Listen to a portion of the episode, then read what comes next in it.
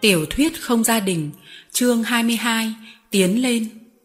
Tiến lên, thế giới mở rộng trước mắt tôi, tôi có thể rời chân xuống Nam hay lên Bắc, sang Đông hay qua Tây tùy lòng.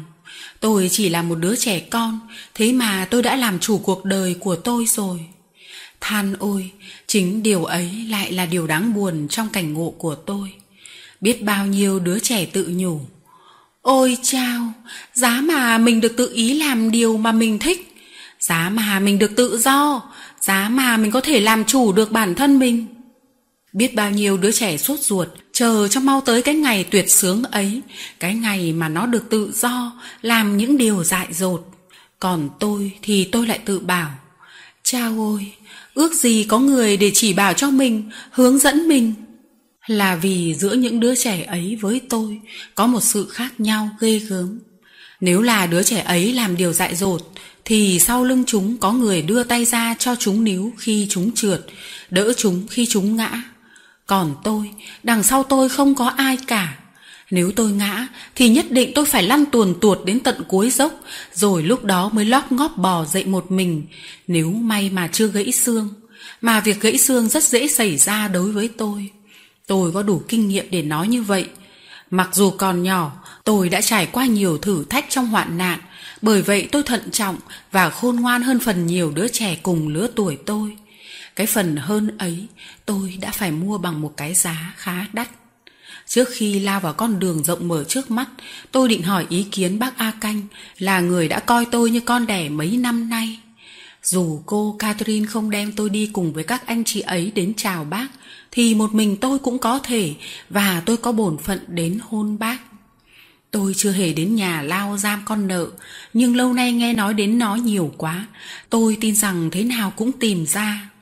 Tôi sẽ đến nhà thờ Madeleine, con đường ấy tôi biết quá rõ. Đến nhà thờ tôi sẽ hỏi thăm đường đến nhà lao. Cô Catherine và mấy anh chị ấy đã vào thăm được ông bố, thì chắc họ cũng cho phép tôi vào. Tôi có khác gì họ đâu, tôi đã làm con ông ấy, và ông ấy đã từng yêu quý tôi như con. Tôi không dám đi suốt Paris với con chó Capi lơn tơn bên gót, bởi vì nếu các ông cảnh sát hỏi thì tôi biết trả lời làm sao. Trong mọi nỗi sợ hãi mà tôi đã trải qua, sợ cảnh sát là nỗi sợ lớn hơn cả. Tôi không quên vụ Toulouse. Tôi kiếm chiếc dây đai buộc cổ con chó. Nó ức về việc ấy lắm, vì nó có lòng tự ái của một con chó thông thái được giáo dục. Tôi dòng dây dắt nó theo để đi tìm nhà Lao Curlesi. Ở trên đời này có những thứ buồn lắm, hễ trông thấy là phải có ý nghĩ u ám. Tôi chưa từng biết thứ gì xấu xí và buồn hơn cái cửa ngục. Tôi đứng lại một lát, không dám vào nhà ngục ngay, hình như sợ rằng sẽ bị nhốt lại trong đó, và cái cửa gớm ghiếc kia, một khi đã khép ập lại sau lưng tôi, thì sẽ không mở ra nữa. Trước đây tôi chỉ hình dung ra khỏi một nhà ngục thì khó khăn lắm, nhưng tôi không nghĩ rằng vào ngục cũng không dễ. Bây giờ thì tôi đã rõ, nhưng biết được điều ấy phải khó nhọc bao nhiêu. Vì tôi không nản lòng, không chịu về không, cho nên cũng đến được với người tôi muốn thăm. Người ta đưa tôi vào một phòng khách không có cửa sắt, không có chấn song sắt như tôi hàng tưởng tượng, và giây lát sau thì bác A Canh đến, cũng không bị xiềng xích tay chân. Bác nói, bác mong cháu đến Remy ạ, và bác đã trách cô Catherine, sao không đưa cháu đến với mấy chị em nó. Từ sớm nay tôi buồn bã, ỉu xìu, câu nói của bác làm tôi phấn khởi. Cô Catherine không muốn đem cháu theo. Tội nghiệp cháu tôi, nhưng điều ấy khó quá cháu ạ. À. Ở đời có phải muốn gì thì làm được đâu. Bác tin rằng được về đấy thì cháu hết lòng làm lụng để bảo đảm cơm áo cho cháu. Nhưng điều không thể giải quyết được là chú Suiro, chồng cô Catherine, thì không thể tìm được công việc cho cháu. Chú ấy coi cống ở sông Đào, mà cháu biết đấy, những người thợ cống thì mướn người trồng hoa để làm gì. Lũ trẻ nói cháu muốn trở lại với nghề hát xong. Vậy ra cháu quên rằng năm xưa cháu suýt chết rét, chết đói ở cổng nhà bác rồi hay sao? Không, cháu không quên ạ. Lúc ấy cháu lại không phải một thân một mình, cháu còn có ông chủ dìu dắt cháu nữa đây. Cháu à, cái việc mà cháu định làm nó nguy hiểm lắm. Bé bỏng như cháu mà một mình lang thang trên con đường ngàn dặm. Cháu có con Capi ạ. À? Như thường lệ, con Capi nghe thấy đến tên nó thì sủa lên một tiếng như để bảo, có mặt, nếu các ngài cần thì có tôi đây. Ừ, Capi là một con chó có nghĩa, nhưng dẫu sao nó cũng chỉ là một con chó thôi. Cháu sẽ sinh sống bằng cách nào? Cháu đi hát, còn con Capi thì diễn trò ạ. À? Capi làm sao diễn trò một mình được? Cháu sẽ tập cho nó làm siếc. Chú mình sẽ tập được những trò tôi muốn, phải không hả chú Capi? Capi để tay lên ngực. Tóm lại cháu ạ, à, cháu nên đi làm thuê là khôn hơn hết. Cháu đã là một người thợ giỏi, đi làm lang thang đây đó. Cái nghề lang thang ấy là nghề của bọn lười biếng. Cháu không phải là đứa lười, điều đó thì bác biết rồi ạ. À. Bác chưa bao giờ nghe thấy cháu phàn nàn công việc quá nhiều. Nếu làm với bác thì bao nhiêu cháu cũng làm và sẽ ở mãi với bác. Nhưng cháu không muốn làm thuê cho người khác đâu. Hình như tôi nói mấy câu này một cách khác biệt thế nào ấy. Bác A Canh nhìn tôi không nói. Cuối cùng bác bảo. Cháu có kể lại rằng lúc cháu chưa biết tông tích ông cụ Vitali thì cũng đã nhiều lần cháu ngạc nhiên về cách mà ông cụ nhìn người ta về thần thái của ông cụ, nó hầu như nói lên rằng ông cụ là người sang trọng. Cháu có biết rằng cháu cũng có cái dáng điệu ấy không? Cháu không muốn làm thuê cho người ta ư? Thôi thì tùy cháu. Bác nói những điều ấy vì lợi ích của cháu, không vì điều gì khác đâu, cháu nên tin thế. Bác nghĩ rằng bác có bổn phận phải phân giải điều hơn lẽ thiệt cho cháu nghe.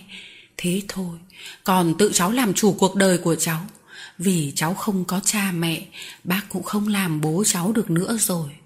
Một người khốn khổ đáng thương như bác, đâu có quyền để khiến bảo ai. Những điều bác A Canh nói làm tôi băn khoăn lo lắng hết sức. Phải, một thân một mình lùi thổi khắp đây đó là một điều rất nguy hiểm. Tôi cảm thấy điều đó rất rõ. Tôi đã sống cuộc đời nay đây mai đó, đã sống những đêm như đêm mấy con chó của chúng tôi bị sói bắt ăn thịt, hay là đêm đi tìm mỏ đá Giang Tôi đã sống những ngày vừa đói vừa xét. Tôi đã bị xua đuổi hết làng này qua làng khác, một xu cũng không kiếm nổi trong thời gian cụ Vitali bị bỏ tù. Tôi biết rất rõ những hiểm nghèo, những cảnh khốn khổ trong cuộc sống phiêu lưu ấy. Một cuộc sống không chỉ có ngày mai mà bấp bênh cả đến ngày hôm nay cũng không có gì bảo đảm. Nếu tôi từ bỏ cuộc sống ấy thì tôi chỉ có một con đường đi làm thuê như bác A Canh đã chỉ cho. Nhưng từ bỏ cuộc sống giang hồ thì không giữ được lời hứa với chị Echinet, với Alessi, Benjamin và Lizer, nghĩa là bỏ mặc chị em họ. Nói cho đúng thì chị Echinet, Alessi và Benjamin cũng không cần tôi cho lắm, vì họ có thể viết thư cho nhau. Nhưng còn Lizer, Lizer không biết viết, cả bà cô Catherine cũng vậy. Nếu tôi bỏ mặc Lizer thì em ấy sẽ cô đơn, rồi em sẽ nghĩ về tôi như thế nào? Chắc em chỉ nghĩ một điều là tôi không yêu em nữa. Cái cô bé đã tỏ ra tha thiết bao nhiêu với tôi và đã khiến cho tôi khôn xiết vui sướng. Điều đó thì không thể được. Thế bác không muốn cháu đem tin các anh chị và Lizer đến cho bác ư? Chúng nó có nói chuyện với bác điều ấy. Bác không nghĩ tới gia đình nhà bác khi khuyên cháu từ bỏ cái nghề hát xong. Không bao giờ nên nghĩ đến mình trước khi nghĩ đến người khác. Thưa bác, chính thế. Và chắc bây giờ bác thấy rằng chính bác đã chỉ cho cháu cái điều phải làm. Nếu cháu xóa bỏ lời cam kết của cháu vì sợ những hiểm nghèo mà bác nói, thì ra cháu chỉ nghĩ đến mình, chứ không nghĩ đến bác, đến các anh chị và em ly dơ. Bác A Canh lại nhìn tôi, lần này lâu hơn, rồi đột nhiên bác nắm hai tay tôi. Này, cháu ạ, à, bác phải hôn cháu một cái mới được vì câu nói ấy. Cháu là người có tình có nghĩa, Đúng là điều đó không cần phải lớn tuổi mới có.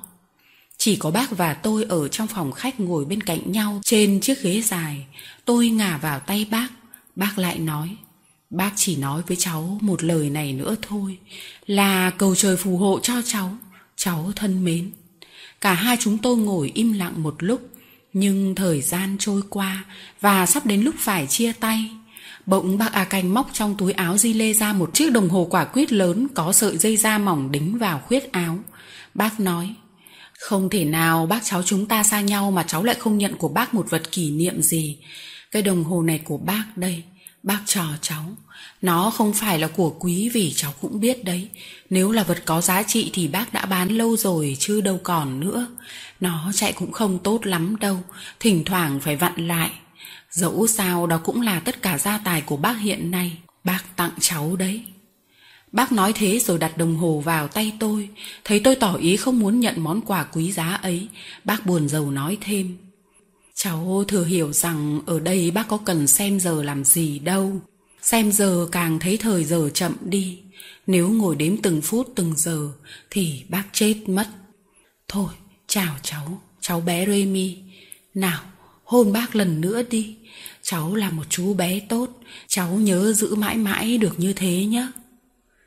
Việc gì đã xảy ra trong giờ phút ấy, bác cháu chúng tôi đã nói với nhau những gì, tôi không nhớ rõ, bởi vì tôi xúc động quá. Tôi nhớ mang máng rằng bác đã cầm tay tôi dắt ra cửa. Bây giờ hồi tưởng lại cái phút chia tay ấy, tôi chỉ nhớ cái cảm giác ngẩn ngơ, trống trải trong tâm hồn. Hình như tôi đứng lâu, rất lâu trên đường phố trước cổng nhà lao, mãi không biết nên đi chiều này hay đi chiều kia. Có lẽ tôi đứng đó đến tối mất nếu tay tôi không vô tình chạm phải một vật gì tròn và cứng trong túi áo. Tự nhiên như cái máy và cũng chẳng biết mình làm gì, tôi sờ soạng vào vật ấy. Hóa ra là cái đồng hồ của tôi. Cái đồng hồ của tôi, buồn bã, lo ngại hãi hùng đều tiêu tan tức khắc cái thằng trẻ con ở trong tôi chỉ còn nghĩ đến chiếc đồng hồ. Tôi muốn có một cái đồng hồ, một cái đồng hồ của riêng tôi, đang nằm trong túi áo tôi. Tôi muốn xem giờ lúc nào cũng được. Tôi rút đồng hồ ra xem giờ đây. Đúng là buổi trưa. Đúng trưa hay là 10 giờ hay là 3 giờ chiều đi nữa. Điều đó với tôi có ích gì. Nhưng tôi vẫn cứ sung sướng vì biết là đúng chưa. Tại sao thế? Hỏi thì chắc tôi lúng túng không biết trả lời ra sao, nhưng cứ là như thế đấy. Ồ, đúng chưa? Đã đúng chưa rồi. Tôi biết là đúng chưa rồi đấy. Chính cái đồng hồ của tôi đã mách cho tôi là đúng buổi trưa. Ghê không? Tôi cảm thấy rằng đồng hồ là một người bạn tâm phúc của mình. Mình có thể hỏi ý kiến nó.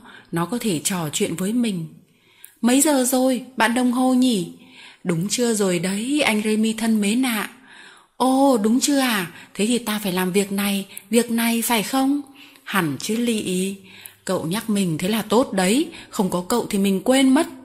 Tôi theo anh là để nhắc nhở anh mà. Có con chó Capi và chiếc đồng hồ Thế là tôi có bạn để trò chuyện rồi. Đồng hồ của tôi, đó là những tiếng nói lên nghe rất lý thú. Tôi đã từng vô cùng ao ước có được một chiếc đồng hồ và tôi cũng đã yên trí rằng mình sẽ không bao giờ có nổi. Thế mà giờ đây có một chiếc đồng hồ nằm trong túi áo tôi, kêu tích tắc. Ông bố nói nó chạy không đúng lắm. Điều đó không hề gì, miễn là nó chạy, thế là đủ. Nó cần được lên dây à? Tôi sẽ lên dây, sẽ vặn mạnh chứ.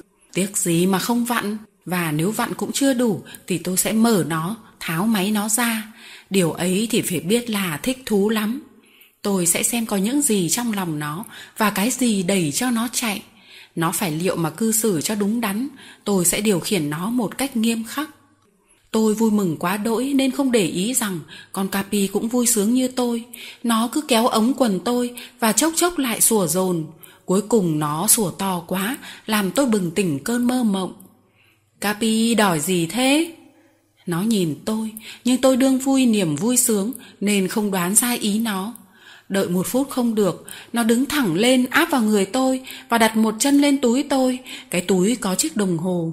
Thì ra nó muốn xem giờ để báo cho chư vị khán giả như thủa nó còn làm trò với cụ Vitali. Tôi đưa đồng hồ cho nó xem, nó nhìn lâu lắm, dường như đang cố nhớ, rồi vẫy đuôi, nó sủa 12 tiếng. Thế là nó không quên. À ha, thế thì tôi có thể kiếm tiền với chiếc đồng hồ này chứ chẳng chơi. Như vậy là thêm được một trò mà trước đây tôi không tính đến. Câu chuyện vừa rồi diễn ra ở ngoài đường, ngay trước cổng nhà lao, cho nên có những người khách qua đường tò mò nhìn chúng tôi. Hơn nữa, họ dừng lại. Nếu tôi bạo dạn thì tôi có thể biểu diễn ngay cho họ xem. Nhưng tôi không có gan, tôi sợ cảnh sát. Và lại đã đúng chưa, tôi cần lên đường. Tiến lên, tôi đưa mắt từ biệt nhà tù lần cuối cùng. Cái nhà tù trong đó có bác A Canh tội nghiệp bị giam hãm, trong khi tôi tung tăng khắp bốn phương trời. Cuối cùng, chúng tôi lên đường. Đối với nghề nghiệp của tôi, bản đồ nước Pháp là một vật có ích nhất. Tôi biết rằng thứ ấy ở bến tàu thủy thường có bán. Tôi định mua một tấm nên tôi đi về phía bờ sông. Tìm cho ra một bản đồ vừa ý cũng mất nhiều thời gian. Bản đồ vừa ý tôi phải là một bản đồ bồi vải gấp lại được mà giá không quá một franc. Vì một franc đối với tôi là một số tiền to lắm. Nhưng rồi tôi cũng tìm được một tấm vàng ố, cũ kỹ đến nỗi người chủ quầy chỉ đòi tôi có 75 cm. Bây giờ thì tôi có thể rời thành phố Paris được rồi. Tôi định đi ngay, không chỉ hoãn. Tôi có thể đi một trong hai con đường này, hoặc là đường Fontainebleau qua cửa ô Italia, hoặc là đường Orléans qua Montrouge. Đi đường nào cũng được thôi, tôi không thích đường nào hơn đường nào cả. Thật là ngẫu nhiên mà tôi đi con đường Fontainebleau. Tôi vào phố Mufata, vừa đọc cái tên phố trên tấm bảng xanh xong thì cả một loạt chuyện cũ hiện lại trong trí óc. Nào là Garofoli, nào là Mattia, nào là Ricardo, rồi cái nồi khóa vung, cái roi da và cuối cùng là cụ Vitali. Ông chủ tội nghiệp, ông chủ rất tốt của tôi, cái người đã chết vì không để thằng cha bầu trẻ con ở phố Luxin mướn tôi. Tới nhà thờ Xanh Mê Đa thì tôi thấy có một chú bé đứng tựa vào tường. Nom hình như là thằng bé Mattia. Rõ ràng cái đầu quá to ấy, cặp mắt ươn ướt, đôi môi mấp máy, cái vẻ hiền lành nhẫn nhục, cái dáng điệu buồn cười của thằng Mattia. Nhưng lạ chưa, nếu là thằng Mattia thì sao lâu nay nó vẫn thế, không lớn lên chút nào. Tôi tiến đến gần để nhìn kỹ. Thôi không còn nghi ngờ gì nữa, chính nó, nó cũng nhận ra tôi và gương mặt nhợt nhạt của nó sáng lên một nụ cười. Nó hỏi, có phải anh đã đến chỗ Garofoli với ông cụ dâu bạc trước khi tôi vào bệnh viện không? Ôi chao, cái ngày hôm đó sao mà tôi đau đầu thế? Garofoli vẫn là chủ của anh à? Nó nhìn quanh trước khi trả lời và hạ giọng. Garofoli đi tù rồi, người ta tóm cổ lão ấy vì lão đánh đập thằng Orlander tàn nhẫn quá, đến nỗi thằng đó ốm chết. Nghe nói gã Garofoli đi tù, tôi sướng lắm. Lần này là lần đầu tôi nghĩ rằng những nhà tù ghê gớm kia cũng có ích. Tôi hỏi, thế còn lũ trẻ? Ồ, tôi không biết, lúc Garofoli bị bắt thì tôi không có ở đó. Khi tôi ra viện, lão Garofoli thấy rằng hễ đánh đập thì tôi lại ốm, nên muốn loại bỏ tôi đi. Lão cho gánh xiếc Gasso mượn tôi 2 năm và nhận tiền trước. Anh biết gánh xiếc Gasso chứ? Không à, đó không phải là một gánh xiếc lớn nhưng cũng là một gánh xiếc. Họ cần một đứa bé để diễn trò uốn dẻo, cho nên bác Gasso mới mướn tôi. Tôi làm với bác ấy cho đến hôm thứ hai vừa qua. Người ta thải tôi ra bởi vì bây giờ đầu tôi to quá rồi, không thể chui vào hộp được nữa và nó cũng đau lắm. Bởi vậy tôi đã đi từ Guido, là nơi gánh xiếc đang diễn trò, để về Paris gặp Garofoli. Nhưng tôi không tìm thấy ai cả. Nhà thì đóng kín mít, một ông láng giềng đã thuật lại cho tôi nghe việc tôi vừa nói với anh là Garofoli đi tù rồi. Thế là tôi đến đây vì không biết đi đâu, không biết làm gì bây giờ. Sao anh không trở về Guido?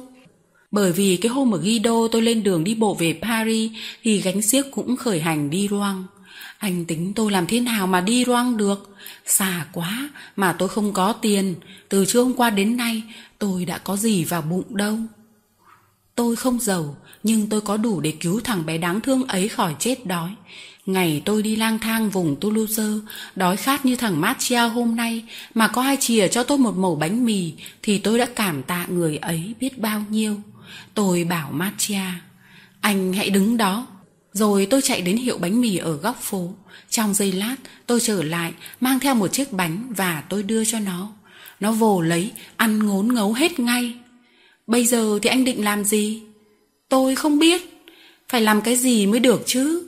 Tôi cố dạm bán cây vĩ cầm của tôi thì anh đến. Giá tôi không quyến luyến nó thì tôi đã bán được rồi. Cây đàn ấy là nguồn vui, là niềm an ủi của tôi. Khi nào buồn quá, tôi tìm một chỗ khuất, một mình kéo cho mình nghe. Lúc ấy thì tôi thấy không biết bao nhiêu là điều tốt đẹp hiện lên giữa trời. Ôi, còn đẹp hơn trong mơ nhiều, nó cứ nối tiếp nhau không dứt. Thế thì tại sao anh không kéo vĩ cầm ở đường phố cho người ta nghe? Tôi đã làm thử, không ai cho tiền cả. Tôi cũng đã trải qua cái cảnh biểu diễn cho người ta xem mà không ai thò tay vào túi. Matia hỏi, còn anh, lúc này anh làm gì? Tôi bỗng nổi máu khoác lác trẻ con lên. Tôi nói, mình ấy à, mình là chủ gánh. Chao ôi, thực ra thì cũng đúng, bởi vì tôi làm chủ một gánh xiếc mà con Capi là diễn viên. Nhưng thực ra điều ấy cũng không xa nói dối là mấy. matia nói, Chao ôi, nếu anh vui lòng. Vui lòng gì cơ? Nhận tôi vào gánh của anh. Tức khắc tính ngay thật trở về với tôi. Tôi chỉ con Capi mà nói. Tất cả gánh của mình chỉ có thế này thôi. Cũng chẳng sao, nó với tôi là hai. Chao ôi, tôi van anh, anh đừng bỏ tôi. Anh bỏ tôi thì tôi sẽ thế nào? Chỉ còn nước chết đói mà thôi. Chết đói, cái tiếng kêu ấy không phải ai nghe cũng hiểu nó như nhau và ở mỗi người đều cảm nhận điều đó ở một vùng khác nhau. Đối với tôi, từ ấy nó dội thẳng vào đúng tim. Tôi đã hiểu thế nào là chết đói. Tôi diễn được, Matcha nói tiếp. Trước hết tôi biết chơi vĩ cầm và tôi còn biết uốn dẻo, nhảy dây, lộn vòng, còn hát nữa. Rồi anh xem, anh bảo gì thì tôi làm nấy. Tôi sẽ là đứa ở của anh, tôi vâng lời anh. Tôi không đòi tiền công ở anh đâu, chỉ cần có ăn thôi. Nếu tôi làm ăn tồi thì anh đánh tôi, ta giáo ước với nhau như vậy. Tôi chỉ yêu cầu một điều là đừng đánh vào đầu, cũng phải giao ước thêm điều đó, bởi vì đầu tôi rất kém chịu đau, từ ngày lão Garovoli cứ nện bừa lên đó. Nghe cái thằng bé tội nghiệp ấy nói thế, tôi suýt ứa nước mắt. Làm sao nói cho nó hiểu rằng tôi không thể nhận nó vào gánh của tôi. Chết đói ư, một mình nó, nó có thể chết đói. Đi với tôi nó cũng không thiếu cơ hội chết đói đâu. Tôi giải thích điều ấy cho nó, nhưng nó không chịu nghe. Nó nói, không, hai đứa thì chết đói làm sao được. Chúng mình sẽ tựa vào nhau, giúp đỡ lẫn nhau. Đứa có, chia sẻ với đứa không có, như anh đã làm vừa rồi ấy. Câu nói ấy làm cho tôi hết do dự. Tôi đã có thì tôi phải giúp nó. Tôi nói, thôi được, đồng ý. ngày tức khắc nó cầm tay tôi mà hôn, khiến lòng tôi rung động một cách êm ái, nước mắt trào ra. Tôi nói, anh hãy đi với tôi, nhưng không phải là một đứa ở, mà như một người bạn. Rồi kéo quai dây đàn lên vai tôi bảo, chúng ta đi thôi. 15 phút sau, chúng tôi ra khỏi thành Paris. Nắng hanh tháng 3 đã làm cho đường xá khô ráo, nên bây giờ chúng tôi đi lại dễ dàng trên đất rắn. Không khí mát mẻ, mặt trời tháng tư rạng rỡ, nền trời xanh không một gợn mây. Thật là khác biết bao nhiêu với cái ngày mưa tuyết mà tôi vào Paris năm nọ. Paris, cái thành phố mà tôi ước ao từ lâu, như ước ao đất thánh. Hai bờ hào ở bên đường, cỏ bắt đầu mọc, đó đây lấm tấm những bông hoa cúc dại và hoa dâu tây, cánh hoa hướng về mặt trời. Khi hai bên đường có vườn, thì chúng tôi thấy những búp đinh hương tía, nhú đỏ giữa màu xanh mơn mờn của lá non. Một ngọn gió thổi qua, từ trên chóp mấy bức tường cổ, những cánh đinh hương vàng lác đác rơi xuống đầu chúng tôi. Trong vườn, trong các bụi cây nhỏ và trên những cây lớn, đầu đầu cũng nghe tiếng chim kêu ríu rít. Còn trước mặt thì chim én bay là là mặt đất để đuổi theo những con ruồi, còn nhặng mà mắt ta chẳng nhìn thấy đâu cả. Cuộc hành trình của chúng tôi bắt đầu tốt đẹp như thế, cho nên tôi rảo bước trên con đường vang dội tiếng chân, lòng đầy tin tưởng. Con Capi được thả lỏng chạy tung tăng quanh chân chúng tôi, sủa theo mấy chiếc xe, sủa vào mấy đống đá, sủa khắp nơi, sủa không vì cái gì cả, ngoài sở thích được sủa. Có lẽ nó có thú vui ấy, cũng như con người ta có thú vui ca hát vậy. Matcha đi bên cạnh tôi lặng lẽ. Có lẽ nó bận suy nghĩ điều gì tôi cũng không bắt chuyện. Một phần sợ quấy dày nó, phần vì chính mình cũng có việc phải suy nghĩ. Chúng tôi dấn trên con đường có vẻ hăng hái như vậy, để đi đến đâu đây? Nói cho đúng thì tôi không biết rõ lắm. Hơn thế, phải nói rằng tôi không biết gì cả. Cứ xăm xăm đi tới, nhưng rồi sau đó Tôi có hứa với Lizer rằng sẽ đến thăm chị Echinet và hai anh em trước khi đến với em. Nhưng đến ai trước? Băng Dâm Anh, Alersi hay Echinet thì tôi không giao hẹn gì. Tôi có thể đến với người này hay người kia trước tùy ý, nghĩa là có thể bắt đầu bằng vùng núi Seven, hay miền Săng, hay miền Picardy. Tôi đã ra khỏi Paris về phía Nam, thì tất nhiên là tôi không đến Benjamin trước, chỉ còn phải chọn giữa chị Echinet và Alessi nên đến thăm ai trước. Sở dĩ tôi quyết định đi về phía Nam trước, chứ không phải đi về phía Bắc, vì tôi có ý muốn ghé thăm má bác Bơ Ranh. Lâu nay tôi không nói đến má, không phải vì tôi đã quên má như một thằng vong ơn bội nghĩa. Cũng không nên kết luận rằng tôi là thằng vong ơn bội nghĩa, vì lẽ tôi không gửi thư từ gì cho má từ cái ngày rời má ra đi. Đã bao nhiêu lần tôi định viết thư cho má để nói, con nhớ má và con vẫn yêu má lắm. Nhưng tôi biết rằng má không xem thư được và tôi hãy còn sợ lão bác Bơ Ranh. Nếu nhờ có thư mà lão lại tìm được tôi thì làm sao? Hoặc lão bắt tôi về, hoặc lão lại bán tôi cho một ông Vitali nào khác, không giống cụ Vitali của tôi chút nào. Hẳn lão có quyền làm những việc ấy. Nghĩ đến điều đó tôi chẳng còn lòng dạ nào mà viết thư, thà rằng bị má coi là bội bạc, còn hơn là nỡ bị lão ta bắt vào chồng lần nữa. Hoặc lão bán tôi hoặc lão sai bảo tôi làm việc đằng nào cũng không xong cả. Thà rằng chết chết đói còn hơn là đưa đầu vào cảnh hiểm nghèo như vậy. Tôi không dám viết thư cho má bác bơ ranh nhưng có lẽ tôi có thể về thăm má được. Bởi vì ngày nay tôi muốn đi đâu thì đi không ai cấm không những có thể, tôi lại thấy không khó từ khi tôi thu nhận Matcha vào gánh, tôi sẽ cho Matcha đi trước, còn tôi thì sẽ cẩn thận trốn lại sau nó sẽ vào nhà má bác Branh kiếm chuyện nói với má. Nếu chỉ có má ở nhà, thì Matia sẽ nói thật, rồi đến báo cho tôi biết. Thế là tôi sẽ trở về ngôi nhà mà tôi đã sống tuổi thơ, để ngả vào lòng bà mẹ nuôi của tôi. Nếu trái lại, lão Berberanh có ở làng thì Matia sẽ nói với má đến một chỗ nào đó đã hẹn để tôi gặp má và hôn má. Đó là kế hoạch của tôi đã nghĩ ra trong khi đi đường và vì thế tôi đăm chiêu yên lặng xét một phần vấn đề quan trọng như thế dù tập trung tư tưởng chăm chú hết sức cũng không thừa quả vậy không những tôi phải tính xem tôi có thể về thăm má bác branh được không mà tôi còn phải cố thử tìm trên đường đi của chúng tôi. Có những làng mạc có những thị trấn nào có cơ hội kiếm tiền được. Muốn thế tốt hơn hết là xem bản đồ. Đúng vào lúc đó chúng tôi ở giữa đồng. Chúng tôi nghỉ chân trên đống sỏi kia không ngại bị quấy phá. Tôi nói, Matia, nếu anh đồng ý thì chúng mình nghỉ một lát. Anh có vui lòng tán chuyện không? Anh muốn nói gì với tôi chăng? Tôi muốn yêu cầu anh gọi tôi bằng cậu. Được lắm, chúng mình sẽ cậu tớ với nhau. Anh thì cậu tớ với tôi là phải chứ tôi thì làm thế sao được? Cậu cũng như tớ, nghe chưa? Tớ ra lệnh cho cậu như thế đấy. Nếu không nghe, tớ choảng cho đấy. Choảng thì cứ choảng, nhưng chớ có choảng lên đầu. Thằng Machia nói thế rồi cười một cách hiền lành, chân thật, nhè cả hai hàm răng trắng bóng trên khuôn mặt dám nắng. Chúng tôi ngồi xuống, rồi tôi rút tấm bản đồ trong sắc, đem trải lên cỏ. Tôi tìm mất khá nhiều thời gian, nhưng nhớ lại cách làm của cụ Vitali, cuối cùng tôi đã vạch xong hành trình sắp tới của chúng tôi. Chúng tôi có thể đi Savanong được, và nếu không gặp rủi ro quá, thì cũng không đến nỗi chết đói dọc đường. Matcha chỉ tấm bản đồ hỏi, cái này là cái gì thế? Tôi giải thích cho nó biết thế nào là một tấm bản đồ và bản đồ dùng để làm gì.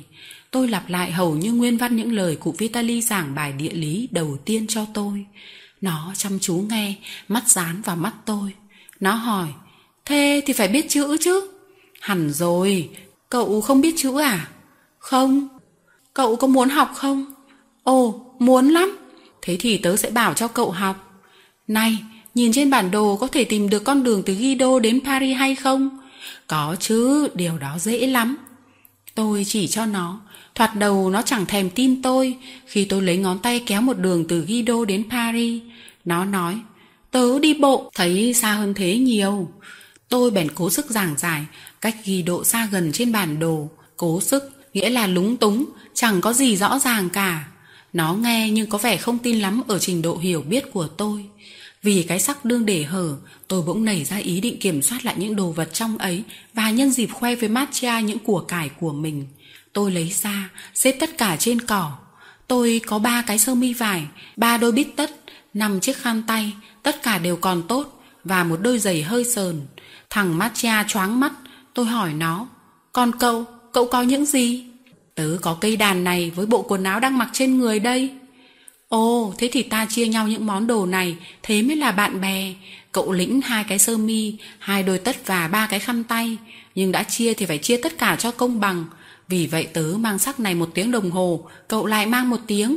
Machia muốn từ chối phần đầu trong đề nghị của tôi, nhưng tôi đã quen thói chỉ huy rồi, và phải nói rằng tôi lấy làm thú vị về điều đó, nên tôi cấm nó lôi thôi. Trên mấy chiếc sơ mi, tôi đã bày cái hộp khâu của Echenet và cái hộp con đựng đóa hồng của Ly Sơ. Machia muốn mở cái hộp con ấy ra xem, nhưng tôi không cho mở, và tôi bỏ luôn hộp vào sắc, không mở ra.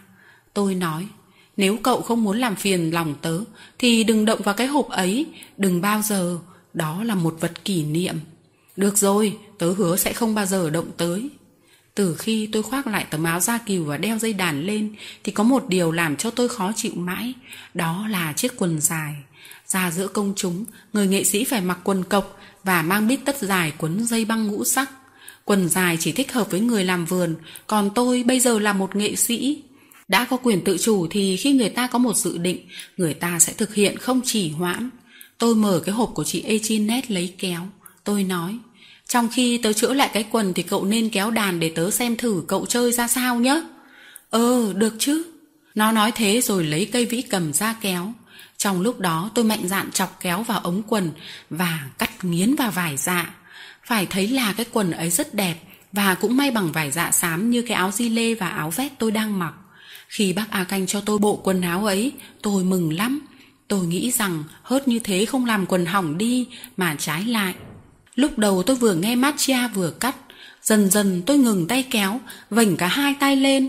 Matcha kéo đàn hay không kém cụ Vitali là mấy. Tôi vỗ tay hoan hô nó và hỏi, thế ai dạy cho cậu đàn như vậy đấy? Không ai cả, mỗi người bảo một chút, nhất là tự tớ vừa làm việc vừa tập. Thế ai dạy nhạc lý cho cậu? Tớ có biết nhạc lý gì đâu, tớ nghe người ta đàn thế nào thì tập theo thế ấy thôi. Tớ sẽ dạy cho cậu nhạc lý. Thế cái gì cậu cũng biết cả sao? Tất nhiên là thế, vì tớ là chủ gánh kia mà. Đã là nghệ sĩ thì người ta không khỏi có lòng hiếu thắng. Tôi muốn tỏ cho Matcha biết rằng tôi cũng là nhạc sĩ. Tôi cầm thụ cầm lên và muốn đánh ngay một đòn oanh liệt. Tôi hát bài hát tù của tôi. Thế là Matia vỗ tay hoan hô để đáp lại những lời khen tặng của tôi lúc nãy. Nó là một bậc tài hoa, tôi cũng là một bậc tài hoa, rõ ràng là anh hùng tương ngộ. Nhưng có thể đâu chúng tôi cứ ngồi lì ở đó mà tán tụng nhau không ngớt. Sau khi đánh đàn cho nhau nghe vì hứng thú, còn phải đánh đàn cho người ta nghe vì bữa ăn chiều, vì chỗ ngủ trọ nữa chứ. Tôi đóng sắc lại và đến lượt thằng Matia mang lên vai. Đi lên, ta đi lên thôi trên đường gió bụi, rồi thì ta sẽ dừng lại ở cái làng đầu tiên ta gặp trên đường cái để tổ chức mừng buổi diễn mở màn của gánh Remy. Cậu dạy tớ cái bài hát ấy nhé. Matia nói, khi diễn, hai đứa chúng mình sẽ xong ca, và tớ chắc là nay mai tớ có thể đệm vĩ cầm nữa, rồi cậu xem, sẽ ác lắm đấy. Phải, nhất định là ác rồi. Có họa là tim của chư vị khán giả bằng đá thì mới không chịu bỏ ra những đồng xu lớn đầy đĩa cho chúng tôi. Chúng tôi không bị cái họa diễn thì có, tiền thì không. Đi khỏi Villasuip, đến một làng kia, chúng tôi định tìm chỗ thuận lợi để biểu diễn. Đi qua trước cổng một nông trang, tôi thấy trong sân đứng đầy những người quần áo lịch sự, mỗi người mang một bó hoa buộc dây băng cuồn cuộn. Đàn ông thì cài hoa ở ve áo, đàn bà thì cài ở ngực, không cần phải tinh ý cũng đoán ra đây là một đám cưới. Tôi nghĩ rằng những người ấy có lẽ sẽ vui lòng nếu được ai đó đánh đàn cho họ khiêu vũ. Tôi tiến vào trong sân, Matia và Capi theo sau. Tay cầm mũ, tôi bắt trước cụ Vitali chào trịnh trọng và trình bày đề nghị của tôi với người đầu tiên mà tôi gặp. Đó là một thanh niên béo phị, cái mặt màu gạch non, trông như đóng khung giữa chiếc cổ cồn to, cứng, chỉ trực cứa hai mét tai anh ta. Anh có vẻ hiền lành phúc hậu. Anh ta không trả lời, anh quay cả người về đám khách dự lễ, hẳn anh bị vướng víu trong cái áo lễ bằng dạ đẹp và bóng. Anh thọc hai ngón tay vào mồm và dùng thứ nhạc cụ ấy huýt lên một tiếng còi dữ dội, làm cho con Capi phát hoảng. Rồi anh ta hét lên. Ô, các bạn, có chút đỉnh âm nhạc thì các bạn nghĩ thế nào? Có mấy nhạc sĩ vừa đến với chúng ta đây này. Ừ, ừ, âm nhạc, âm nhạc, âm nhạc. Nhiều giọng đàn ông và đàn bà thét lên như thế. Hãy đứng vào để nhảy một bài Kadri đi nào. Trong vòng mấy phút thôi, nhiều nhóm đã tự tụ họp giữa sân để chờ nhảy, làm cho lũ gà vịt kinh hoàng bay tứ tung. Tôi lo quá, hỏi nhỏ thằng Matia bằng tiếng Ý. Cậu đã từng đánh điệu nhảy Kateri rồi đấy hả? Đã đánh rồi. Nó dạo thử một bài trên vĩ cầm, tình cờ tôi cũng biết bài đó, thế là chúng tôi thoát nạn. Người ta kéo một cỗ xe bò từ nhà xe ra, người ta bắt đòn, kê càng xe lên và bảo chúng tôi lên đấy. Mặc dù trước khi nào chúng tôi hợp tấu với nhau, lần này chúng tôi xoay sở với bài Kadri cũng không đến nỗi tồi lắm. Cần phải thưa thật rằng, thính giả của chúng tôi cũng không khó tính và cũng không tinh về âm nhạc cho lắm. Cái anh chàng béo, mặt đỏ hồi nãy lại hỏi. Trong hai chú có chú nào biết chơi kèn đẩy không đấy? Có, có tôi, Matia nói, nhưng tôi không có chiếc kèn.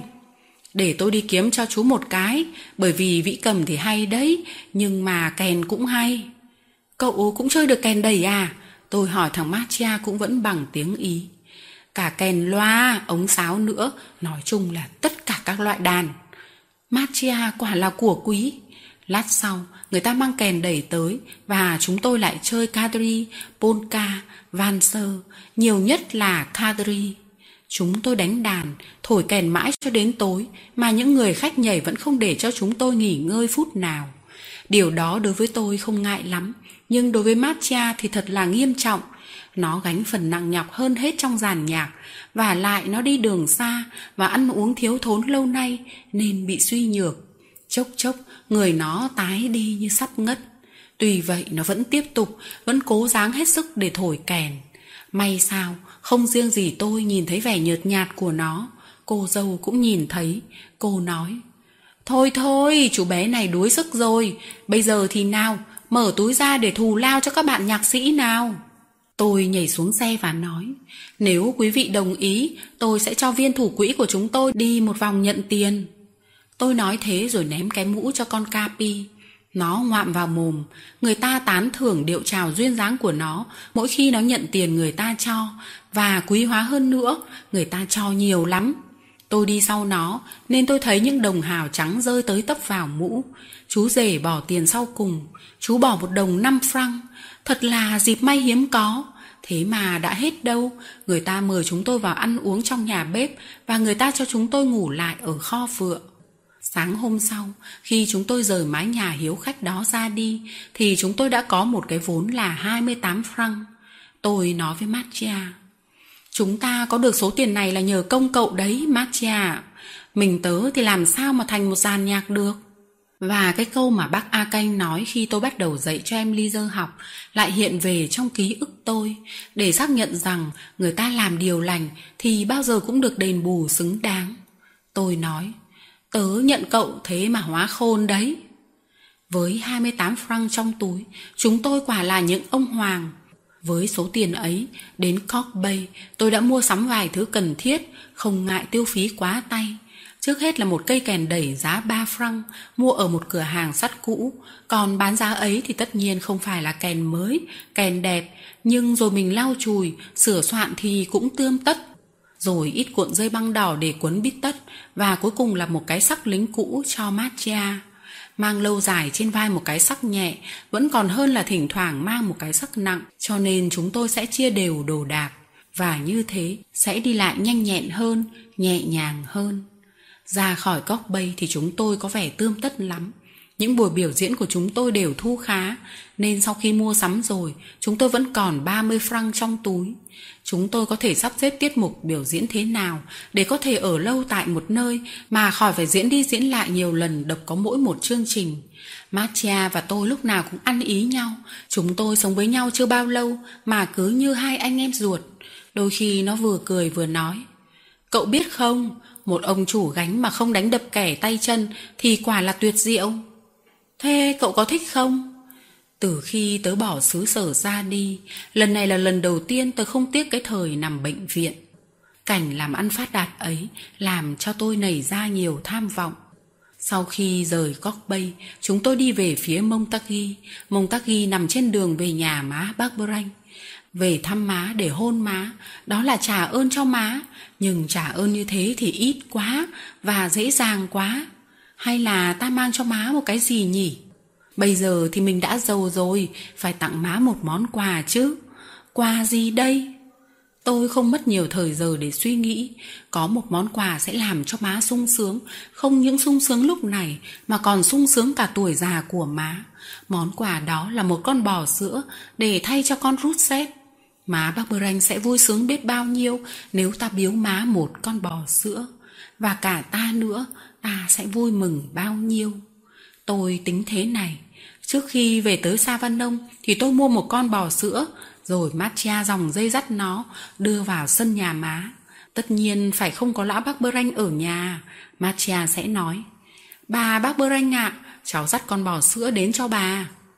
Con bò sữa à, cháu ơi, cháu nhầm rồi. Và má thở dài, không đâu thưa bà, đúng bà là bà bác Branh ở thôn Sa chứ. Thế thì hoàng tử, như ở trong chuyện cổ tích ấy, hoàng tử truyền cho cháu đưa con bò này đến để biếu bà. Hoàng tử nào? Lúc ấy thì tôi sẽ hiện ra, tôi xông vào lòng má bác Bơ Ranh và sau khi mẹ con hôn nhau thỏa sức, chúng tôi đi làm bánh rán và bánh kẹp, làm để ba mẹ con cùng ăn với nhau, chứ không phải là để cho lão bác Bơ Ranh nuốt chừng như cái ngày thứ ba ngả mặn mà lão ở đâu mò về, lật trào và chút tất cả chỗ bơ của chúng tôi vào món súp hành của lão. Ôi, giấc mơ đẹp quá! Chỉ có muốn thực hiện được điều này phải mua cho được một con bò sữa. Bao nhiêu tiền một con bò sữa? Điều này thì tôi không tưởng tượng được, đắt tiền thì chắc đắt lắm, nhưng mà là bao nhiêu kia? Con bò tôi định mua sẽ không phải là một con bò to béo rình ràng quá, bởi vì trước hết bò càng béo thì giá càng đắt, rồi thì bò càng to thì càng cần nhiều thức ăn, mà tôi không muốn món quà tôi tặng làm cho má bác bơ ranh của tôi phải lúng túng. Điều thiết yếu trước mắt là phải tìm hiểu giá bò sữa, hay nói cho đúng, giá một con bò sữa theo cỡ mà tôi muốn mua. Cũng may là việc ấy đối với tôi không khó. Khi đi trên đường thiên lý, khi nghỉ lại ở những quán trọ buổi tối, chúng tôi thường tiếp xúc với những người chăn bò, những người lái gia súc. Chỉ cần hỏi họ thôi, dễ lắm. Tôi tiến tới một người chăn bò có vẻ cởi mở, gần gũi để hỏi. Nghe xong thì anh ta cười phí vào mặt tôi, rồi anh ta nằm ngả người trên ghế, chốc chốc lại đấm thình thình xuống bàn và gọi ông chủ quán mà nói. Bác có biết cái chú nhạc sĩ bé con này nói với tôi gì không? Giá bao nhiêu một con bò sữa? Một con bò sữa không to lắm, không béo lắm. Tóm lại là một con bò sữa tốt. Nó có cần biết làm trò không hả? Rồi anh ta lại cười nữa, nhưng tôi đâu có chịu lép vế. Tôi nói, nó phải có sữa tốt và không ăn uống nhiều quá. Có cần nó phải chịu cho các chú dòng dây dắt đi trên đường thiên lý như con chó kia không? Sau khi dốc cạn kho bông đùa và trổ hết tài hóm hình, anh ta chịu nói chuyện nghiêm chỉnh, hơn nữa chịu trao đổi giá cả với tôi. Anh ta nói anh ta có đúng cái món mà tôi cần. Một con bò cái rất hiền, vắt được nhiều sữa, sữa sền sệt như kem, thế mà lại chẳng ăn uống làm mấy. Nếu tôi xỉa ra giữa bàn 15 pít sông hay 50 EQ thì con bò ấy sẽ thuộc về tôi. Trước tôi vất vả bao nhiêu để làm cho anh ta nói, Thì bây giờ tôi vất vả bao nhiêu để làm cho anh ta im mồm đi. Khi anh ta đương tán hiêu tán vượn Nhưng cuối cùng, anh em chúng tôi cũng được đi ngủ. Nằm trên giường, tôi cứ mơ màng, Nghĩ đến những điều người ta vừa nói. 15 pít sông hay 50 EQ Tức là 150 franc. Số vốn ấy đối với tôi còn xa quá. Số tiền ấy có quá sức chúng tôi làm ra hay không? Có lẽ không. Tôi tưởng nếu cái vận đỏ buổi đầu này không bỏ chúng tôi thì dành dụng từng xu một chúng tôi sẽ góp đủ số tiền ấy. Nhưng cần phải có thời gian. Nghĩ đến đó thì một sáng kiến mới chợt lóe ra trong đầu óc tôi. Tôi tự bảo nếu ta không đi thẳng một mạch đến Sa Ba Nông mà đi vác sơ trước thì có lẽ sẽ đủ thời gian để kiếm được số tiền lớn ấy. Vậy phải đi vác sơ cái đã, đến lượt sẽ về ghé lại má bác Bơ Ranh. Như thế thì chắc chắn lúc ấy ta sẽ có đủ số tiền 150 franc và hai đứa ta có thể diễn cái trò cổ tích con bò sữa của hoàng tử được rồi. Dạng ngày hôm sau, tôi bày tỏ ý kiến ấy với Mattia. Nó tán thành luôn. Nó nói, thế thì ta đi thôi. Vùng mỏ ấy có lẽ hay đấy. Được xem một hầm mỏ thì tớ khoái lắm.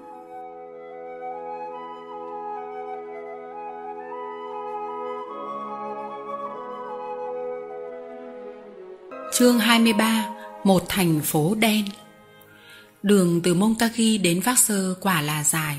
Vaxer ở chính giữa miền Cevenner, trên triền núi xuôi về phía địa Trung Hải. Năm 600 km theo đường thẳng, nhưng với chúng tôi thì phải đến trên 1.000 km vì lối sống của chúng tôi bắt buộc phải tạt ngang rẽ ngửa đó đây. Phải tìm đến những thành phố và những, những thị trấn lớn mà biểu diễn để thu được kha khá. Chúng tôi đi dòng dã gần 3 tháng trời mới vượt được cái chặng đường trên ngàn km ấy. Nhưng tới gần Vác Sơ, đếm lại tiền, tôi sung sướng đã thấy dùng thì giờ rất có ích. Trong túi da của tôi đã để dành được 128 franc, chỉ còn thiếu 22 franc nữa là có thể mua được con bò sữa cho má bác Muranh. Matia cũng thích thú không kém và cũng khá tự hào vì đã góp phần của mình để kiếm ra số tiền như thế. Đúng là phần ấy rất lớn. Không có nó, trước hết là không có chiếc kèn đồng của nó. Chỉ một mình tôi với Capi thì đừng có hòng thu góp được 128 franc. Từ Vác Sơ đến Savanông, làm gì chẳng kiếm ra thêm được 22 franc đang thiếu nữa. Chúng tôi đến Vác Sơ. Nơi đây, độ trăm năm trước là một làng nhỏ sơ xác, nằm heo hút trong núi. Sở dĩ được người ta biết đến là nhờ nó thường là nơi trú quân của những đứa con của Chúa, do răng Cavalier chỉ huy. Nằm giữa núi non trùng điệp, nó trở thành một địa vị quan trọng trong cuộc chiến tranh của những người Camida, nhưng mặt khác chính cũng vì cái vị trí đó đã làm cho nó đói nghèo. Vào khoảng năm 1750, một nhà quý tộc đã có tuổi, vẫn rất say mê thăm dò địa chất, đã phát hiện ở Vác Sơ có những mỏ than đá. Từ ngày ấy, Vác Sơ trở thành một vùng than cùng với một số khu vực khác, cung cấp than cho miền Nam và có cơ giành giật thị trường địa Trung Hải với than của người Anh. Khi ông ta bắt đầu đào bới, mọi người đều chế nhạo, cho đến khi ông đào sâu tới 150 mét vẫn không thấy gì, thì mọi người hối hả tìm mọi cách để nhốt giữ ông ta như một người điên, vì gia sản của ông có nguy cơ bị chôn vùi vào những cuộc khảo sát vớ vẩn đó. Vác sơ có mỏ sắt, nhưng làm gì có mỏ than đá. Im lặng và để tránh những tiếng thị phi, ông già quý tộc ấy bèn ở luôn trong giếng đào, không ra nữa. Ông ăn ngủ ngay tại chỗ, và như vậy cũng chỉ còn phải chịu đựng sự ngờ vực của những người thợ làm việc với ông. Cứ mỗi nhát cuốc bổ xuống, họ lại nhún vai. Nhưng được sự động viên nhiệt tình của ông, họ lại bổ thêm một nhát nữa, và cứ thế giếng thăm dò cứ sâu xuống dần. Tới 200 mét thì gặp một vỉa than đá. Ông già quý tộc không còn là một người điên nữa, mà là một thiên tài. Chỉ hôm trước đến hôm sau đã thay đổi hoàn toàn. Hiện nay, Vác Sơ là một thành phố có 12.000 dân, trước mắt có một triển vọng công nghiệp to lớn, có thể cùng Ale và Berkshire là niềm hy vọng của miền Nam trong lúc này. Sự giàu có của Vác Sơ hiện nay cũng như sau này là thứ nằm ở dưới lòng đất chứ không phải là nằm ở trên mặt đất. Trên mặt đất, quang cảnh đến là buồn tẻ và tiêu điều, đá vôi, bãi hoang bạc màu, tức là chỉ có khô cằn, không có một cây to. Đây đó lơ thơ vài ba cây rẻ, cây dâu hoặc cây ô liu khẳng khiu, không có đất màu, đâu đâu cũng chỉ có một màu đá xám hoặc đá trắng. Lác đác có một vài đám đất trũng may mắn khí ẩm thấm lên được thì mới có một chút ít cây cỏ xanh tươi nổi bật lên mát mắt trên toàn cảnh trơ chọc của núi đá. Do tình trạng trơ chọc ấy mà xảy ra những nạn lụt kinh khủng. Trời mưa, nước chảy tuột trên những dốc trơ như trên phố lát gạch, rồi những con suối, thường thì khô cạn, Lúc ấy vụt cuồn cuộn chảy đổ vào các dòng sông trong thung lũng, nước dâng lên nhanh như chớp, chỉ mấy phút sau mực nước sông cao lên tới 3, 4, 5 mét và có khi hơn nữa. Vác sơ nằm vắt trên một con sông như thế, con sông đi vòng. Ở đây, những toa gòng đầy ắp quạng sắt và than đá đi lại liên miên giữa các phố từ sớm tới tối và không ngớt tung ra những thứ bụi đỏ, bụi đen. Ngày mưa, bụi hòa với nước làm thành một thứ bùn lỏng, ngập sâu như nước bùn ở đầm lầy. Trái lại, những ngày nắng gió, nó cuốn thành những cơn lốc mờ mịt, xoáy tròn trong các đường phố rồi bốc lên cao, phủ cả thị trấn. Nhà cửa đều đen thủi đen thui từ trên xuống dưới, đèn vì bụi từ mặt đường tung lên, đèn vì khói các lò nung, lò bếp hay ở mái nhà xuống. Cái gì cũng đen, đất đen, trời đen, cả nước sông đi vông cũng đen nốt. Ngựa đen, xe đen, lá cây đen, thế mà người đi lại trong phố xá lại còn đen hơn nữa. Tưởng như có một đám mây bồ hóng đã phủ xuống thành phố suốt cả một ngày trời, hoặc là một trận lụt hắc ín đã dâng lên, ngập nhà cửa đến tận nóc. Ở đây, đường xá không phải đắp ra để cho người và xe ngựa đi lại, mà là để cho đầu tàu và toa gòn của khu mỏ chạy. Đầu đầu trên mặt đất ấy cũng thấy đường say và ghi quay, những cầu tự hành, những cây cua roa, những cây trục chuyển động quay trên đầu và rú đinh tai nhức óc. Đi cạnh mấy ngôi nhà lớn, người ta thấy chúng rung chuyển đến tận móng. Nhòm vào trong nhà qua các cửa, ta thấy có những khối gang to di động như những khối tinh thạch khổng lồ, những búa máy làm tóe lửa như mưa và ở khắp mọi nơi, những chiếc bít tông chạy bằng hơi nước lên xuống đều đều không ngớt. Không có công viên, không có tượng ở các quảng trường, không có công trình kiến trúc. Cái gì cũng giống nhau, cái gì cũng xây dựng trên một kiểu hình khối đục nhiều hay ít cửa sổ, tùy theo sự cần thiết. Chúng tôi đến gần thành phố lúc 2-3 giờ chiều, mặt trời rực rỡ, vòm trời trong sáng. Nhưng càng đi tới, trời càng sẫm dần, giữa trời với đất có một đám khói dày nặng nề kéo qua, thùng toạc ở những chỗ có ống khói cao vút.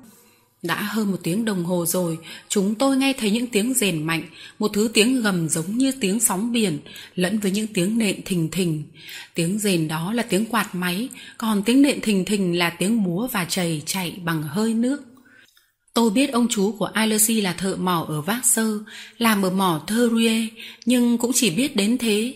Đến Vác Sơ, tôi hỏi mỏ Thurue thì người ta chỉ cho tôi sang tả ngạn sông Đi Vông, trong một thung lũng nhỏ có một con suối chảy qua, cái mỏ đã mang tên của chính dòng sông ấy. Thành phố đã không có gì hấp dẫn, mà đến phong cảnh thung lũng này lại hết sức ảm đạm. Một vành đồi chọc không cây, không cỏ, chỉ có đây đó những dãy đá xám xịt và một vài vạch đất đỏ cắt ngang qua những dãy đá kia. Đi vào thung lũng thì có những ngôi nhà lớn của sở mỏ, những nhà xe, chuồng ngựa, nhà kho, phòng giấy, những ống khói của nhà máy hơi nước. Xung quanh là những đống than, đống đá. Chúng tôi vừa đến khu nhà cửa thì bị một thiếu phụ chặn lại. dáng chị bơ phờ, tóc chị phất phơ trên vai, tay chị dắt một em bé. Chị bảo, các người làm ơn chỉ cho tôi một con đường mát mẻ. Tôi sừng sốt nhìn chị, chị tiếp. Một con đường cây to, bóng mát, bên cạnh có dòng suối róc rách trên đá cuội và chim hót líu lo trên cành. Chị nói thế rồi huýt một điệu sáo vui. Thấy tôi không trả lời mà hình như cũng không nhìn thấy vẻ kinh ngạc của tôi, chị lại nói. Các người không gặp con đường ấy ư, đáng tiếc, không gặp chắc vì còn ở xa lắm. Ở bên tay phải hay bên trái, em hãy bảo chị đi em, chị tìm mà có thấy đâu.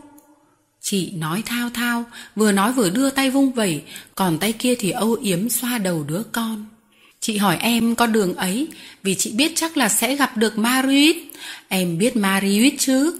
Không à, ấy Maruit là bố của con chị đây. Khi Maruit bị khí nổ Grizu thiêu đốt thì anh ấy trốn vào con đường ấy. Bây giờ thì anh chỉ đi dạo trên những con đường mát mẻ thôi để cho những vết bỏng đỡ nóng rát. Maruit biết tìm ra những con đường ấy, chị thì chị không biết. Bởi thế mà đã 6 tháng nay chị không gặp Maruit của chị. 6 tháng thì lâu quá khi người ta yêu nhau. 6 tháng, ôi, sáu tháng dài đằng đẵng. Chị quay về phía các tòa nhà lớn của sở mỏ, vùng tay dữ dội chỉ những cuộn ống khói nhà máy đang phun khói cuồn cuộn và thét lên. Công việc dưới hầm mỏ, công việc của quỷ sứ, trả Marit của tao cho tao. Chị lại quay về phía tôi. Em không phải là người ở đây phải không? Trông tấm da cừu và cái mũ của em thì biết em từ xa đến. Em hãy đến nghĩa địa mà xem và đếm những nấm mộ. Một, hai, ba, toàn là chết trong hầm mỏ.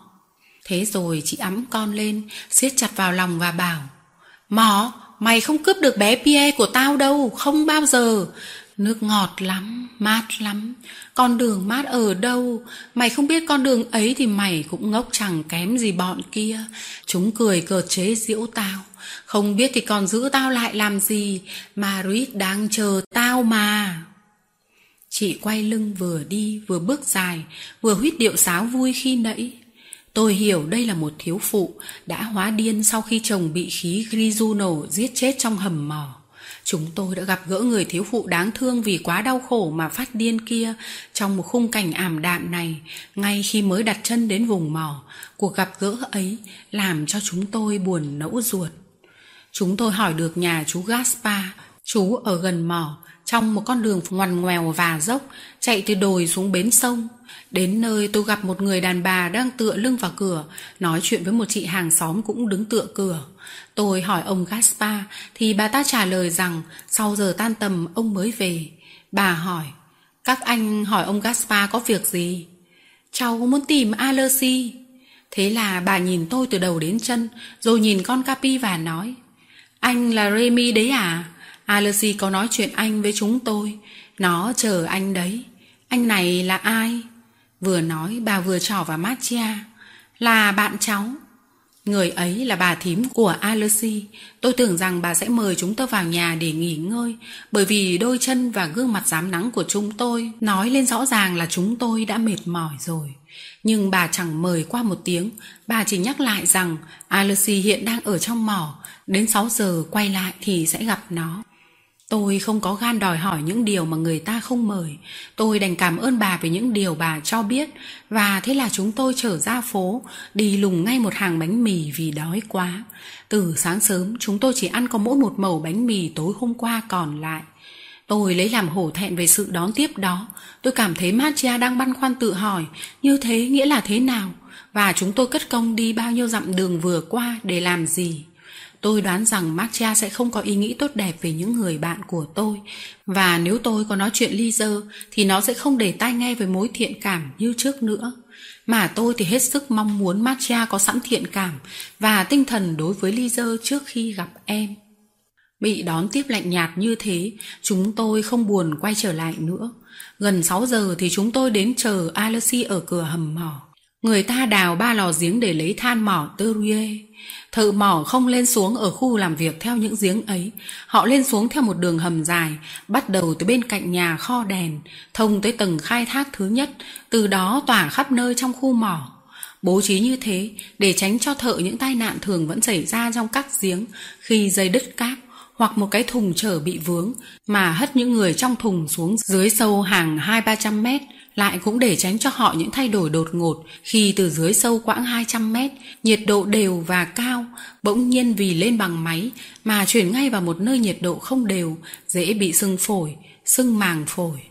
Được biết trước thợ mỏ ra lò theo đường hầm ấy, tôi và Matia đứng sẵn trước cửa và khi chuông 6 giờ đổ xong, qua mấy phút thì bắt đầu thấy nhiều đốm sáng chập chờn trong hầm tối om.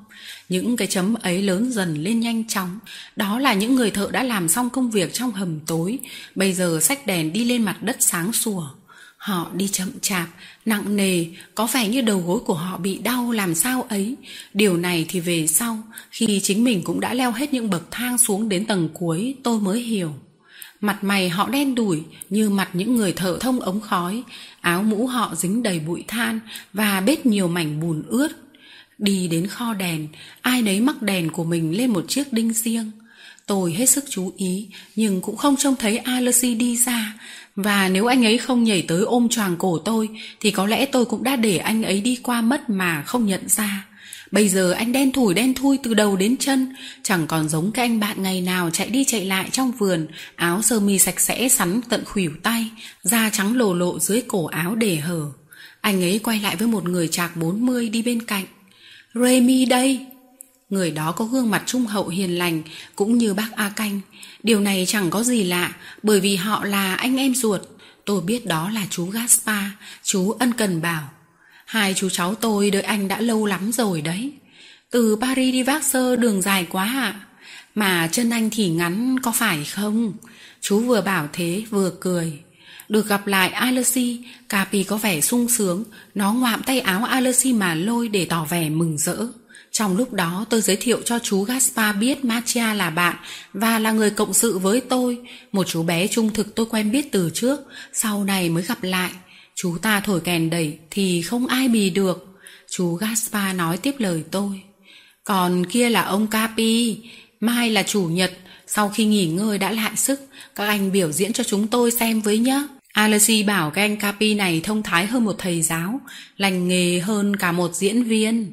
Đứng trước bà thím tôi lúng túng bao nhiêu Thì giờ đây với ông chú tôi thấy thoải mái bấy nhiêu Ông đúng là em của bố A Canh Ông bảo Hai cháu nói chuyện với nhau đi Chắc là có nhiều điều tâm sự để giải bày với nhau lắm Phần chú, để chú chuyện trò với cái anh thanh niên nghệ sĩ kèn đẩy này. Chuyện của chúng tôi đủ nói trong một tuần lễ, mà em một tuần lễ cũng còn ít quá. Alice muốn biết tôi đã đi đường như thế nào, còn tôi, tôi vội muốn nghe xem anh ấy đã làm quen với cuộc sống mới ra sao. Hai đứa mải lo hỏi han nhau quá, hóa ra không đứa nào chú ý trả lời cho đứa nào cả. Chúng tôi đi từ từ, những người thợ mỏ trên đường về lần lượt vượt chúng tôi. Họ đi thành một hàng dài, choán hết cả đường phố. Người nào người nấy đều dính đầy bụi, giống như thứ bụi đã đóng thành lớp dày trên mặt đất. Đi gần tới nhà thì chú Gaspar đến bên bảo chúng tôi. Các chú bé này, các chú ăn bữa tối với chúng tôi nhớ. Trong khi đi đường, tôi nghĩ thầm rằng thái độ của bà thím đã không hứa hẹn gì tốt đẹp, thì khi đến nhà, e có lẽ là phải chia tay nhau luôn. Cho nên lời mời của chú Gaspar làm tôi sung sướng hơn bất cứ lời mời nào khác. Bước vào nhà, chú nói ngay. Đây là Remy, và đây là bạn của chú ta. Tôi cũng vừa gặp các chú ấy. Càng hay, vậy thì coi như là đã quen nhau. Hai chú ăn tối với chúng tôi ở đây. Ăn tối với Alessi nghĩa là được ở lại đêm với anh ấy. Điều ấy làm cho tôi sướng sơn. Nhưng thực tình mà nói thì tôi phải thú thật rằng chỉ riêng cái việc được ăn bữa tối cũng đã đủ làm cho tôi sung sướng rồi. Từ khi ở Paris cất bước ra đi, hai chúng tôi ăn uống thất thường, gặp đâu ăn đó, Hôm thì một mảnh cùi nhỏ, lúc lại một mẩu bánh con, chưa mấy khi được ngồi ghế tựa dùng bữa đàng hoàng, ăn súp trong đĩa. Thực ra chúng tôi đã kiếm được khá tiền, đủ sức để tự thết mình những bữa chén ra trò trong các quán ăn, nhưng còn phải dành dụng để tậu bò của hoàng tử và Matcha thì tốt bụng đến nỗi nghĩ đến việc mua bò thôi, nó cũng sung sướng chẳng kém gì tôi. Nhưng Diễm Phúc dự một bữa tiệc, tối hôm ấy chúng tôi nào có được hưởng. Tôi cũng ngồi trước bàn ăn, trên ghế tựa, nhưng người ta không dọn súp cho chúng tôi sơi. Những công ty mỏ hầu hết đều có mở những cửa hàng bán theo giá vốn cho thợ, tất cả những gì cần thiết cho đời sống của họ. Đúng là có lợi rõ ràng, người thợ được mua những thứ tốt và rẻ, mà đến kỳ lương mới phải trừ tiền, tránh được nạn mua chịu của bọn con buôn nhỏ chúng rỉa giấy họ đến nghèo đói. Họ cũng tránh được nợ nần, Tuy nhiên cũng như nhiều chuyện tốt khác, điều này cũng có mặt xấu của nó. Ở Vác Sơ, vợ của những người thợ mỏ không có thói quen làm việc, trong khi chồng xuống hầm. Họ dọn dẹp quét tước xong thì tụm nhau khi ở nhà này, khi ở nhà nọ để uống cà phê hay sô-cô-la mua chịu ở các cửa hàng tiếp phẩm. Họ nói chuyện, họ ngồi lê đôi mắt cho đến khi chiều xuống, tức là lúc người chồng ở hầm mỏ ra, trở về nhà để ăn tối, thì họ không còn thời giờ để nấu nướng gì nữa. Lúc ấy, họ bèn chạy đến cửa hàng mua về những món thịt nguội. Tình trạng này không phải đều khắp, nhưng cũng khá phổ biến. Cũng vì bà thím Gaspar mải la cả tán gẫu mà chúng tôi không được ăn súp. Đó là thói quen của bà ta. Về sau tôi thấy tài khoản của bà ở cửa hàng gồm nhiều nhất là khoản cà phê và sô-cô-la và khoản thịt lợn chế biến sẵn. Ông chú là người dễ dãi vô sự. Ông cứ sơ những món thịt này mà không một tiếng phàn nàn hoặc có nói một lời nhận xét nào thì cũng hết sức nhẹ nhàng. Ông chìa cốc nói, Tôi không trở thành một người nát rượu vì tôi là người có đạo đức. Vì vậy ngày mai hãy cố gắng nấu cho tôi một món súp. Thời gian đâu? Ngày giờ ở trên mặt đất ngắn hơn ở dưới mặt đất ư. Thế thì ai khâu vá cho các người? Các người phá hoại quần áo khiếp lắm.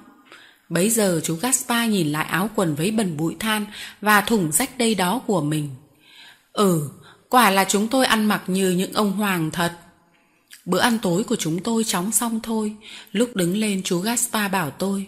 Chú bé, chú ngủ với Ilersi. Rồi quay sang nói với Mattia.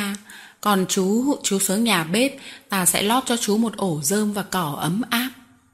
Suốt buổi tối và mãi đến quá nửa đêm, Alessi và tôi thức nói chuyện.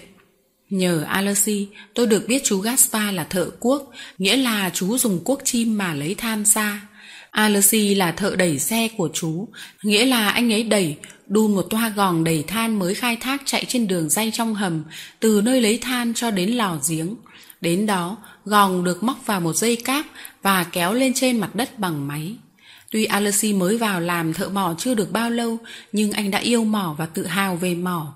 Theo anh thì đây là cái mỏ đẹp nhất xứ, kỳ lạ nhất xứ.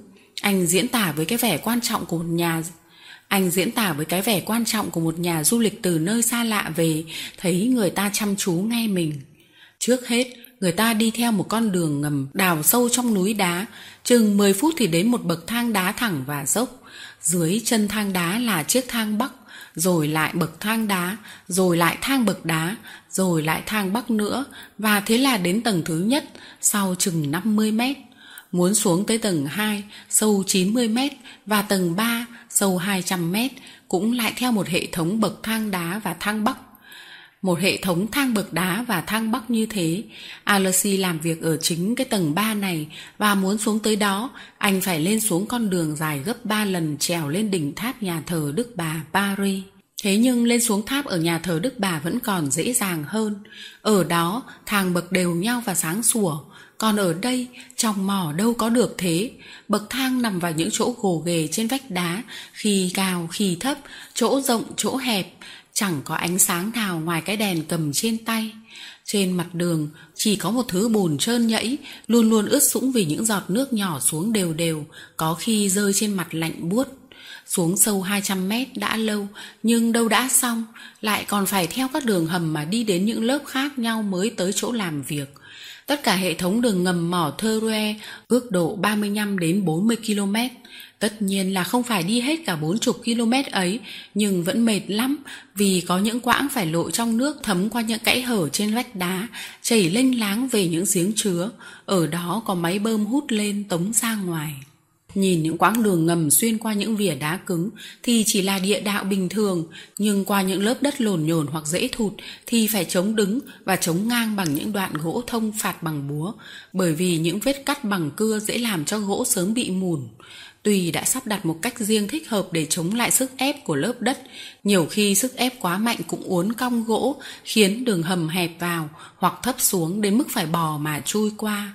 Trên những đoạn gỗ ấy, nấm mọc nhiều lại có những nắm lông tơ nhẹ và xốp như bông, màu trắng như tuyết nổi bật trên đất đen, gỗ đường mục tỏa ra mùi nhựa cây, trên những mũ nấm, trên những cây cỏ lạ, trên rêu trắng có những con ruồi, con nhện, những con bướm nhưng chúng không giống đồng loại ở trên mặt đất. Cũng có cả chuột cống chạy long quăng và những con rơi bám chặt vào thân gỗ, đầu lộn xuống dưới. Những đường hầm ấy thường giao nhau và đây đó như ở Paris cũng có những quảng trường và những ngã tư, cũng có những con đường ngầm đẹp và rộng như đường phố lớn hoặc hẹp và thấp như những phố nhỏ. Điều khác nhau là tất cả những thành phố ngầm ấy đều không sáng sủa, kém xa thành phố trên mặt đất ban đêm vì thiếu những cây đèn dầu hoặc đèn khí lớn mà chỉ có những cây đèn nhỏ người thợ mang theo. Ánh sáng không đủ đấy, nhưng tiếng động lại luôn luôn nhắc cho chúng ta biết ở đây không phải là âm phủ. Trong những công trường khai phá, thường có tiếng nổ và mùi thuốc cùng với khói theo gió bay ra.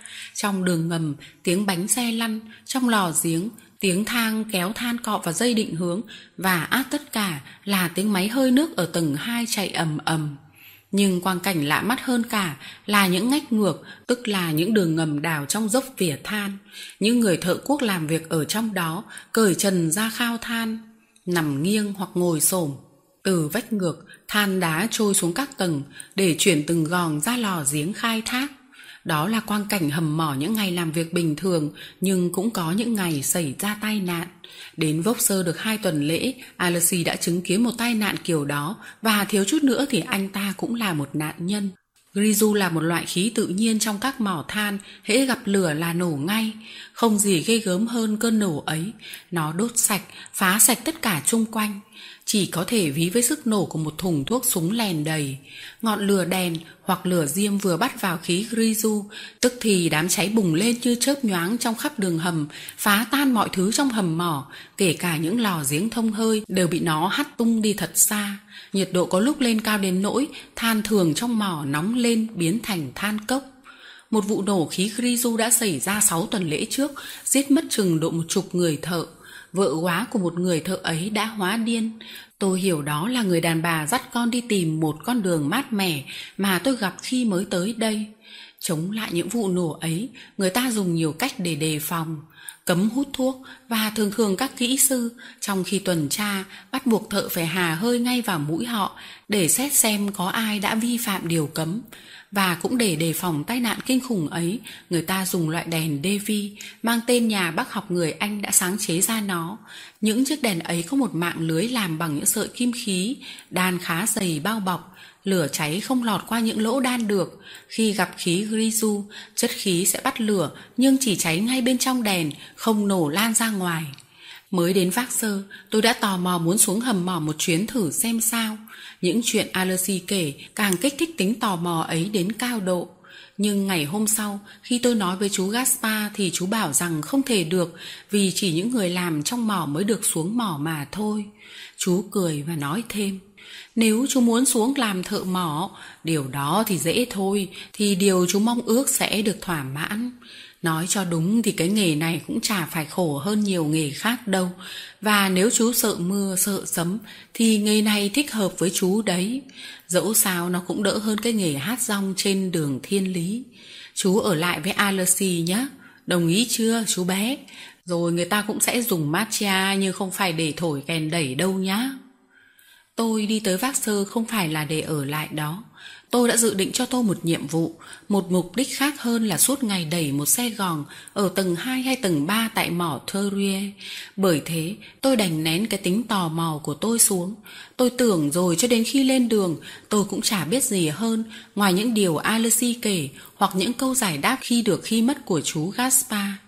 Thế mà tôi lại được biết tất cả những ghê rợn, được cảm thấy tất cả những nỗi kinh hoàng của một tai nạn mà đôi khi người thợ mỏ gặp phải.